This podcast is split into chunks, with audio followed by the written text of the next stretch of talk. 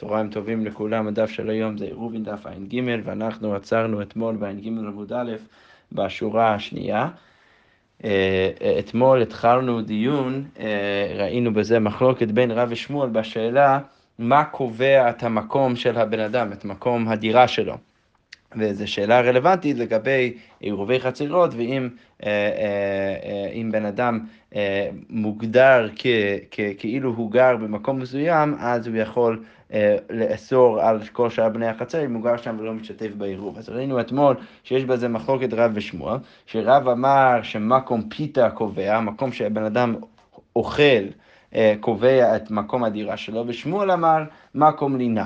אוקיי, אז עכשיו אנחנו בע"ג עמוד א' בשורה השנייה, הגמרא אומרת ככה, מיטיבי הרועים והקיצין, שרש"י אומר, הקיצין זה שומרי תאנים השטוחים בשדה, ליבשן לקציות, אז בני אדם שאחראים על התאנים שם בשדה, והבורגנים, גם החבר'ה שגרים שם בשדות, ושומרי פירות, אז כל האנשים האלו זמן שדרכן עלין בעיר, אם דרכן לישון בעיר, אז הרי הן כאנשי העיר, אז אפשר להגדיר את מקום התחום שלהם על ידי העיר, אבל בזמן שדרכן עלין בשדה, יש להם אפיים לכל רוח, אז אנחנו מגדירים את התחום שלהם דרך המקום שלהם בשדה.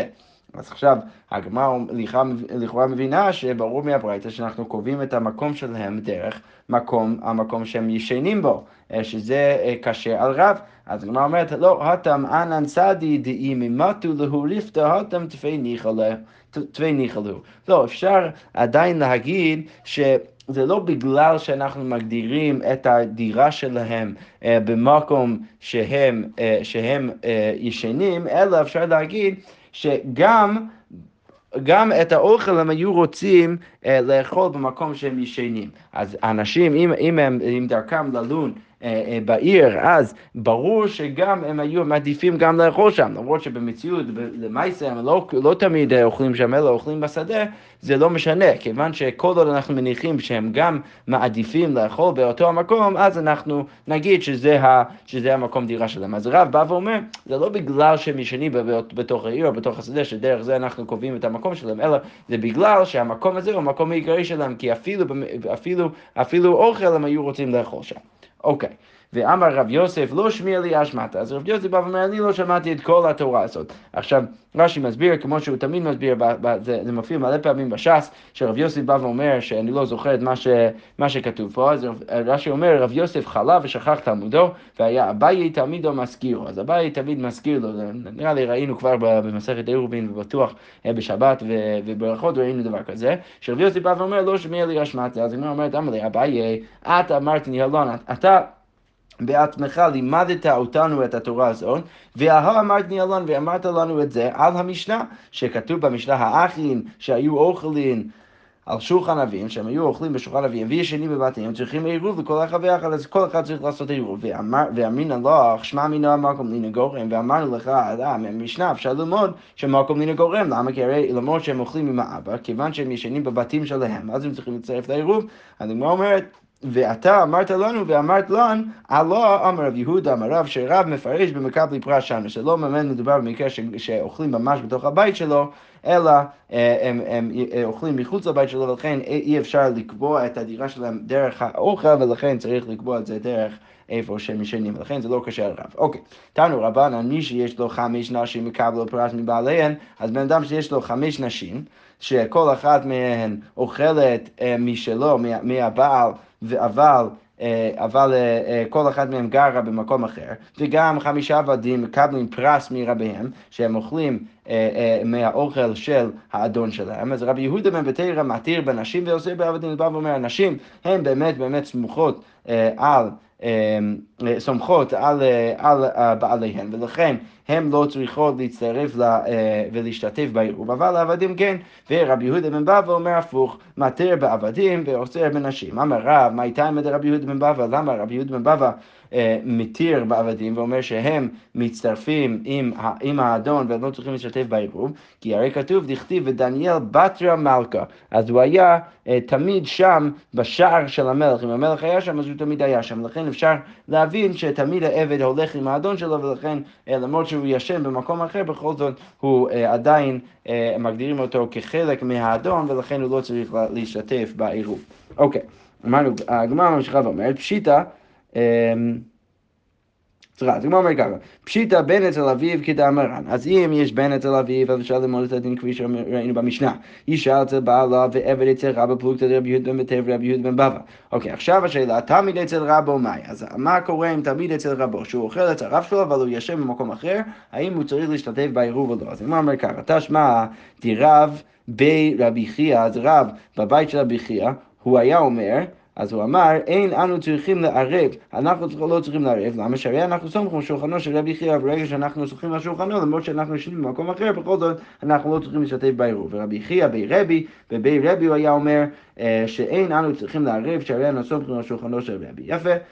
בעמיני אביי מרבא, עכשיו אביי שואל את רבא, חמישה שגבו את עירובן, אז אם יש 5 אנשים בחצר אחת שגבו את העירוב ושמו את זה במקום אחד, כשמוליכים את העירובן למקום האחר, עירוב אחד לכולנו, צריכים עירוב לכל החבר. אז זו שאלה שכבר ראינו לפני כמה דפים, שכשעכשיו החצר הזאת רוצה לעשות עירוב עם חצר שלידה, אז האם כיוון שהם כבר עשו עירוב אפשר פשוט להוליך עירוב על ידי אחד מהם לחצר השנייה, או שצריך כל אחד ואחד להשתתף בעירוב החדש? אז הגמרא אומרת, אמר לי עירוב אחד לכולן. אז הגמרא אומרת, רגע, והאחין לכי גבו דמו, רגע, הרי האחין זה הם כמו חבר'ה שהשתתפו בעירוב, למה? כי אם אחד עם אביהם, בכל זאת כתוב וקטני צריכים עירוב לכל אחד ואחד, שברגע שהעירוב הוא לא במקום האבא שלהם, הם צריכים כל אחד ואחד להשתתף בעירוב.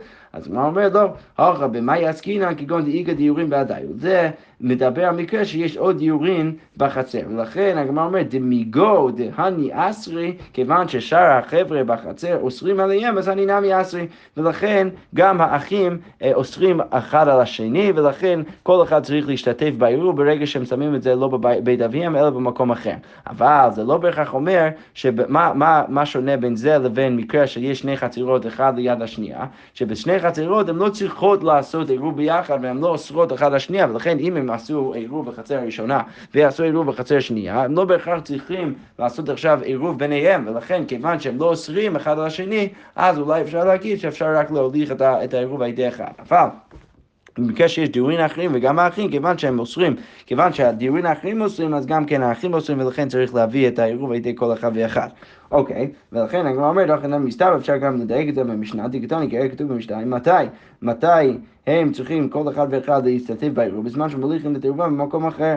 אבל אם היו עירובם בא אצלם, אם זה היה מגיע אצלם, או שאין דיורים מהם, אז בחצר, אז הם צריכים לערב. שמאמינה בזה אפשר לראות שזה רק בגלל שיש דיורים אחרים שאוסרים, אז הופך אותם גם להיות אוסרים, ולכן כל אחד ואחד צריך להשתתף. אבל אם הם לא היו שם, אז הם לא היה צריך כל אחד ואחד להשתתף. אוקיי, ממשיכה הגמרא ואומרת, בעמיני רבי חיה בר אבין מרב ששת, אוקיי, בני בי רב. אז אם יש התלמידים של בית רב, או הבנים של רב, דאכלי נהמה בבגה, שהם אוכלים לחם, ברש"י כותב בית אושפיזה בבקעה, שזה מחוץ לעיר, ועתו וביתי בבית רב, אז הם באים וישנים בבית רב. אז הגמרא שואלת, כי משכינה לו תחומה, כשאנחנו רוצים להגדיר את התחום שלה, מבית רב משכינה לו במקום שמשנים, או מבגה משכינה לו מהמקום שהם אוכלים שם. אז אמר לי, משכינן מבית רב, אז צריך להגדיר את זה דרך בית רב. והרי והגמרא אומרת, רגע, האם זה באמת נכון? תמיד צריך לקבוע את זה דרך המקום שבן אדם ישן, הרי נותן עירובו בתוך אפיים אמה ועתי ובית בביתי דמשכין לו תחום מעירובי. הרי אנחנו יודעים שבן אדם שרוצה לשים עירוב, אז יכול לשים עירוב ועד לחזור הבית, לישון בבית, ודרך זה להגדיר את התחום שלו, דרך העירוב שלו. אז למה אתה בא ואומר שזה תמיד הולך אחרי המקום שבן אדם ישן? אז הוא אומר לו, בהיא שמה ענן צדי, ובעדו ענן צדי. שמה אנחנו יודעים מה הוא באמת רוצה, ופה אנחנו גם יודעים מה הוא רוצה. למה? בהיא, במקרה שהוא שם עירוב ענן צדי, דאימי תדרלי התם ניחלי, כי אם הוא היה יכול לישון גם שם אצל העירוב שלו, זה היה יותר נוח. וזה שהוא חוזר הביתה, זה שהוא סתם רוצה לישון בבית, אבל ברור שהוא רוצה שהשביתה שלו תהיה במקום העירוב. אבל בהדן הצד, במקרה שלנו, אנחנו גם עדים ורואים, דאימי תלורפת לבית רב, כי אם היו יכולים להביא לחם ולאכול שם בבית רב, אז ניחלו תווה, ולכן ברור שצריך לקבוע את העירוב שלהם ואת התחום שלהם מבית רב, ולא מהמקום ששם הם אוכלים בשדה. אוקיי, באי רמי בר חמא מרחיסטה, עכשיו רמי בר חמא שולט על חיסטה, אב ובנו, הרב ותלמידו, כרבים דמו או כיחידים דמו. אז האם אבא ובן שגרים בחצר, או רב ותלמיד שגרים בחצר, האם נחשבים כרבים או האם נחשבים כיחידים? עכשיו יש שלוש נפקא מינות לשאלה הזאת.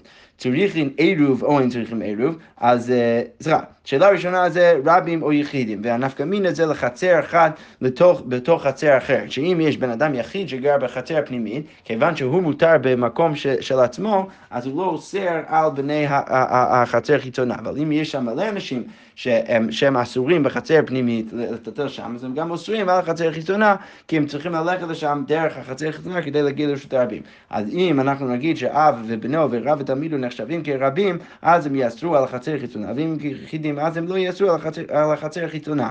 אוקיי, וגם שאלה שנייה, צריכים עירוב ואין צריכים עירוב, האם כשהם גרים ביחד בחצר הם צריכים לעשות עירוב או לא, וגם מבוי שלהם ניתן בלחם וקורא או אין ניתן בלחם וקורא, אז האם המבוי ניתן בלחם וקורא או לא. אז עכשיו השאלה פה זה, אנחנו יודעים שכדי להתיר מבוי בלחם וקורא צריך שיש שם גם לפחות שני חצרות שפתוחות לחצר. עכשיו מה קורה אם יש אב שגר בחצר אחת ובן שגר בחצר אחר, האם אנחנו חושבים על זה כיחיד ולכן אין פה שתי חצרות כדי להתיר את הטלטום במבוי, או שאנחנו חושבים על זה כשתי חצרות ולכן אפשר להתיר את הטלטום במבוי דרך לחם וקורא. אז כמו אומרת דמלית תואר, אפשר ללמוד את זה אב ובנו רב ותלמידו, בזמן שאין להם דיורין הרי הם כיחידים, הם נחשבים כיחידים, ולכן הם לא עושים חצר חיצונה, וגם הם לא צריכים לערב, והם צריכים לערב, ומבוי בכל זאת, למרות שהם נחשבים כיחידים, מבוי שלהם ניתן בלחם וקורא. אז אנחנו הולכים לכולה בשלושת השאלות האלו.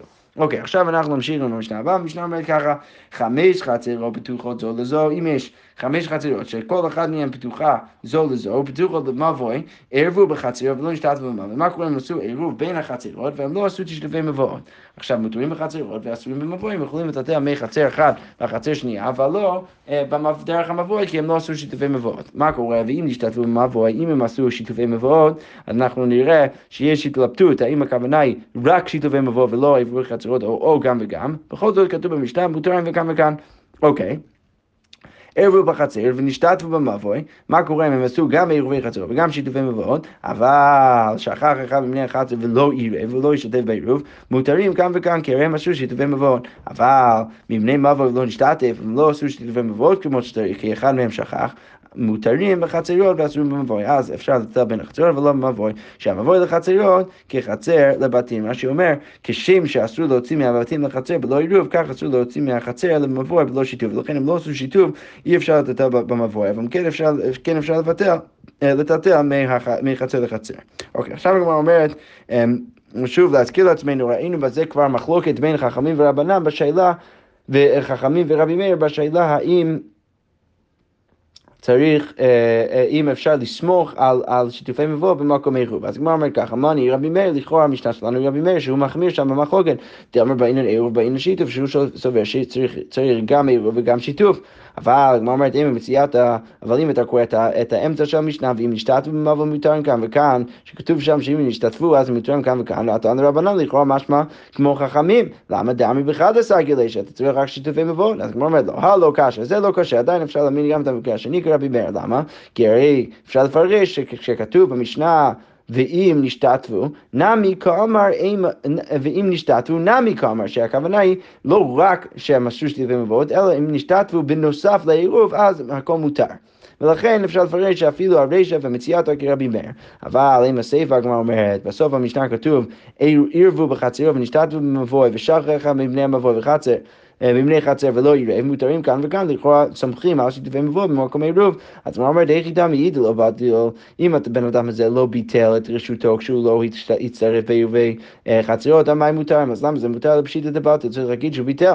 אבל אם אתה רוצה להגיד ככה, אם הספר בהמשך כתוב שכח ממבוא ולא נשתתפו מותרים בחצרות ואסורים במבוא, שאז מותרים בחצריות, אבל מה רוצה להגיד? והיא דיברתי, ואם הוא ביטל את רשותו במבוי, אז מה יעשוין במבוי? וכי תאמה, אולי אתה תצא להגיד, כסף רבי מאיר, אם ביטל רשות במבוי, אולי אתה רוצה להגיד שאי אפשר לבטל רשות במבוי, ועתניה, שהרי ביטל לכם רשותו, ורבי מאיר, שמאיר כן אומר שאתה כן יכול לבטל את רשותו, אז יוצא שיש לך בעצם בעיה, כי ברישה שאמרת שאחד שכח ולא עירב, שמותר כל עוד הם עשו שתווי מבואות, והייתי צריך להגיד שמדובר במקרה שהוא לא ביטל את רשותו, סליחה, שהוא ביטל את רשותו, הייתי צריך להגיד, כן, שהוא ביטל את רשותו, אז כדי להתיר, ואז בספר אתה לא יכול להגיד בהכרח שהוא ביטל את רשותו, כי אז לא ברור למה לא מותר. אז כמו אומרת, אל פשיטה אתה לא ביטל, צריך להגיד שבאמת מדובר במקרה שהוא לא ביטל, מדספר לא ביטל, רשע נמי לא ביטל, ולכן במקרה של הרשע הוא גם לא ביטל. אז לכן, משמע מכל זה, סליחה, אם ברשע, דהיינו הרשע של הספר, אם במקרה כזה הוא לא ביטל, מה המקרה? בן אדם שכח ולא יראה בעירובי חצרות, אבל כן עשו שיתופי מבואות, ומדובר במקרה גם שהוא לא ביטל. אז ברור שבגלל הסיבה שאנחנו מתירים, זה בגלל סברת חכמים, שאפשר לסבור על שיתופי מבואות במקום עירוב. אז כמו אומרת, לכן בעצם כן יוצא מהכל, שיש לנו פה מקרה של רשע וספר רבי מאיר, ומציאת הרבנן. אז כמו אומרת, לא. כולה רבי מאיר, אפשר להגיד שהכל המשנה זה רבי מאיר, ותאימה מה אמר רבי מאיר בעינן עירוב בעינן שיתוף, למה הוא אומר שצריך גם עירוב וגם שיתופי מבואות, שלא לשכח תורת עירובין מן התינוקות, אבל הוכה, ולכן במקש כזה שבן אדם אחד שוכח ולא עירב, אבל הם כן עשו שיתופי מבואות, אפשר לסמוך על זה, למה? כיוון דעירוב בעירבו, כיוון שרוב האנשים שם כבר השתתפו בעירוב, אז לא משתכחה, ולכן אפשר פה להתיר אפילו לשיטת רבי מאיר. אוקיי, עכשיו הגמרא אומרת ככה, אמר רבי יהודה, אמר רב, לא הותני פתוח, אמר רבי יהודה, רב לא הותני פתוחות זו לזו, וכן אמר כהנא, רב לא הותני פתוחות זו לזו. זה שכתוב במשנה שמדובר על חצרות שפתוחות זו לזו, ולכן הבנו שהם עושים את עירובי חצרות, מדובר במקרה שהם עושים עירובי חצרות בין החצרות, זה לא ככה הבין רב את המשנה. רב בא ואומר שמדובר במקרה שכל חצר מופרד בפני עצמו, ולכן כשכתוב במשנה שמצאו עירובי חצרות, מדובר על כל חצר בפני עצמו, ואז הם עשו שיתופי מבואות ביחד בתור כל חצר וחצר. אז הגמרא אומרת, איגא דאמרי רב כהנא גופי לא הותני פתוחות זו לזו. עכשיו הגמרא אומר כך, אמר לאביי לרב יוסף, אביי שואל את רב יוסף, מהי תימא דלא הותני? פתוחות זו לזו? למה רב לא רוצה להביא במשנה שמדובר במקרה של חצריות שפתוחות זו לזו? אז כמו אומרת, כסבר כל שיתוף שאין מכניסו ומוציאו דרך פתחים במבוא לאו שמי שיתוף. אז הסיבה שרב לא רוצה לדבר במקרה שהחצריות פתוחות זו לזו, זה כיוון שאז היית צריך להבין את המשנה שמדובר במקרה שהם עושים את השיתופי מבואות דרך החצרות, דרך הפתחים בין חצר לחצר, אבל רב סובר שכל שיתוף שאין מכניס ומוציא דרך פתחים במבואי לא שמי שיתוף, ולכן הוא רוצה להגיד שמדובר במקרה שבאמת כל חצר לא פתוח לחצר שנייה אלא רק למבואי. אבל כמו אומרת הייתי וכתוב בברייתא, בעל הבית שהיה שותף לשכנו, לא זה ביין ולא זה ביין, אין צריכים לערב. שם משמע בן אדם ששותף עם השכנים שלו ביין, בזה ביין ובזה ביין, לא צריך לעשות עירוב, למרות שהם לא הביאו את העירוב דרך הבתים ודרך המבוא. אז הגמרא אומרת, הותם דאבקי ואיילי, לא באמת מדובר במקרה שכן הוציאו את זה, ואז הכניסו את זה, ולכן זה נחשב כעירוב. הייתי ושוב כתוב קטע משתת ומבוא וכולו, ששמה אנחנו אומרים שאפשר אחד לזכות בשביל כולם, שלא צריך בהכרח להביא את זה לתוך המבוא. אז הגמרא אומרת, לא, הותם נמי דאבקי ואיילי, שמה גם מדובר במקרה שהם הוציאו את זה לתוך המבוא. מתקיף לרבא בר רב חנן, אלא מעטו הקנה לו פת בסלו, החנמי דלו ושיתוף. אתה רוצה להגיד שבן אדם הקנה לבן אדם אחר רשות בסל הלחם שלו, זה לא עכשיו כשיתופי מבואות, הרי אנחנו יודעים שזה כן. אז הגמרא אומרת, וחיתימה החנמי, אולי אתה תצא להגיד שגם שם הם הוציאו את זה לתוך המבואה. אז הגמרא אומרת, לא, והאמר רב יהודה אמר רב, בני חבורה שהיו מוסבים וקידש שלהם היום, אם יש בני חבורה שהתחיל עליהם שבת, כשהם היו אוכלים שם ביחד, אז הפת שעל השולחן צומחים עליו משום עירוב, אפשר לסמוך על הלחם שעל השולחן משום עירוב, תאמרי לו משום שיתוף, וגם אומרים משום שיתוף, ובטוח, במקרה כזה, בטוח מדובר במקרה שהם לא הוציאו את זה דרך המבואה, אלא פשוט צומחים על זה כיוון שבתוך חצר. אז הוא אומר, ואמר רבא, ועל זה רבא אמר לא פליגי, כאן במסובים בבית, כאן במסובים בחצר, שבמקרה שהם מסובים בבית אז זה נחשב כעירובי חצרות ולא שיתופי מבואות, ואם הם מסובים בחצר זה נחשב גם לשיתופי מבואות. בכל זאת ברור מהמקרים האלו שלא צריך להוציא את זה כדי שזה ייחשב כמו שיתופי מבואות, אלא כמו אומר תימא דרב, לא בגלל שהוא סובר שתמיד צריך להביא את העירוב לתוך המבואי, אלא דקסובר אין מבואי ניתן בלחם וקורא עד שיהיו בתים וחצר פתוחות לתוכו, אלא הוא בא ואומר שאתה לא יכול להתיר את המבואי דרך לחם וקורא עד שהבתים והחצר פתוחות לתוכו, אבל ברגע שכל החצר חזויות פתוחות זו לזו מבפנים, אז לא נחשב כיותר מחצר אחד, ולכן אי אפשר להתיר את המבוי, אלא אם כן החצויות לא פתוחות זו לזו, וכל אחת מהן פתוחה לתוך המבוי. שכוח.